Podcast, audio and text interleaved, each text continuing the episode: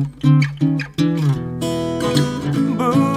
化放送ポッドキャスト QR 火曜日のこの時間はリスナーご意見番いいねっか新潟。リスナーのあなたに知っていただきたい新潟県についての情報をお届けいたします。あなたにも一緒に考えていただきたい新潟県についてのクイズもあります。お付き合いください。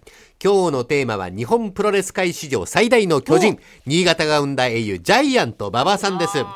え昭和に活躍したプロレス界の大スターですね。力道山、アントニオ猪木と並ぶビッグネーム。現役時代には当時世界で最も権威あると言われた NWA 世界ヘビー級王座に3度も輝くなど、日本のみならず世界のタイトルを数多く手にした選手です。え昭和47年に旗揚げした全日本プロレスでは、代表取締役社長と会長を務めたほか、NWA 第一副会長なども歴任されました。それぞれの方面から信頼が厚く、経営者としても手腕を発揮したんですね。生涯現役を貫きまして、通算5758試合を行いましたが、晩年は病に倒れ、平成11年、61歳の若さで亡くなりました。身長が209センチ。その大きな体とおおらかな人柄で、プロレスファンはもちろん、多くの人たちに親しまれたのが、ジャイアント馬場さん。新潟県三条市の出身です。え八百屋さんの次男として生まれたんですが、小学校に入るまではちっちゃくて、3年生頃から急に大きくなり始めて、小学校高学年ではすでに身長175センチ。その頃は野球少年だったんですね。え体格を生かしたプレーで活躍して、地区大会でも優勝するほどだったそうです。えその後、三条実業高校、現在の三条商業高校に進学して、剛腕投手として活躍しました。甲子園には出られなかったんですが、その後、ジャイアンツに入団します。え馬場さんがプロレスラーになる前に野球選手だったことをご存じない方もいらっしゃるかもしれません。え怪我によりまして野球を断念した後もトレーニングを欠かさず、力道山の道場に入門した馬場さん。プロレスの道へと進んでからはご存知の通り、世界のプロレス史に名を残す偉業を成し遂げました。馬場さんのふるさと三条市、地元が生んだスターにちなんだ珍しいグルメがあります。三条市の中華料理店、龍翔園で食べられるのが、16問5をつくというメニューなんですね。全然想像つかない。はい、16問というのは、言わずと知れた馬場さんの必殺技、16問聞くから取ったもので、5をつくとは欲張りという意味です。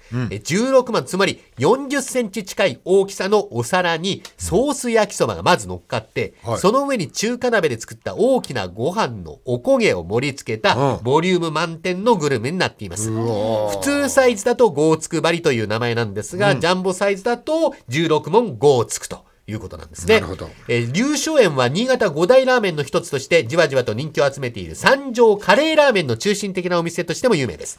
三条カレーラーメンの歴史は古くて昭和初期から親しまれていたソウルフードの一つ、えー国民食のカレーとラーメンが融合したスタミナ満点のラーメンですが、三条地域の冬の寒い工場で働く職人たちに支持されてきたそうです。もしかすると若き日のジャイアント馬場さんも召し上がっていたかもしれません。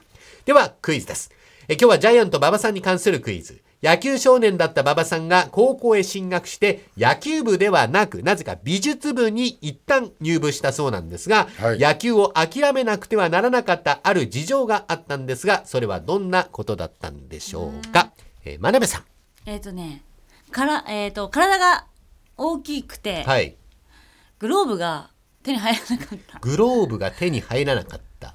はい。大竹さんまあ俺も同じなんだけど俺はグローブよりスパイクじゃないかなと思ってんだけ足どか、足かも。確かに。16問キックだからね。確かにそうかも。わ。からない。が足に入らなかった、ん。えーということでグローブが手に入らなかったのが真鍋ですスパイクが足に入らなかったのが大竹さん。お二人の答えに正解はあるんでしょうか？正解は。違う？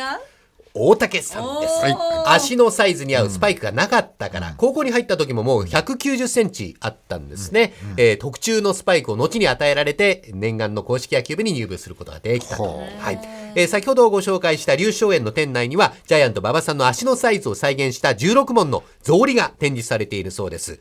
これ想像以上にびっくりするそうで皆さんご覧になると、まあ40センチ近いということですからね、びっくりです。はい。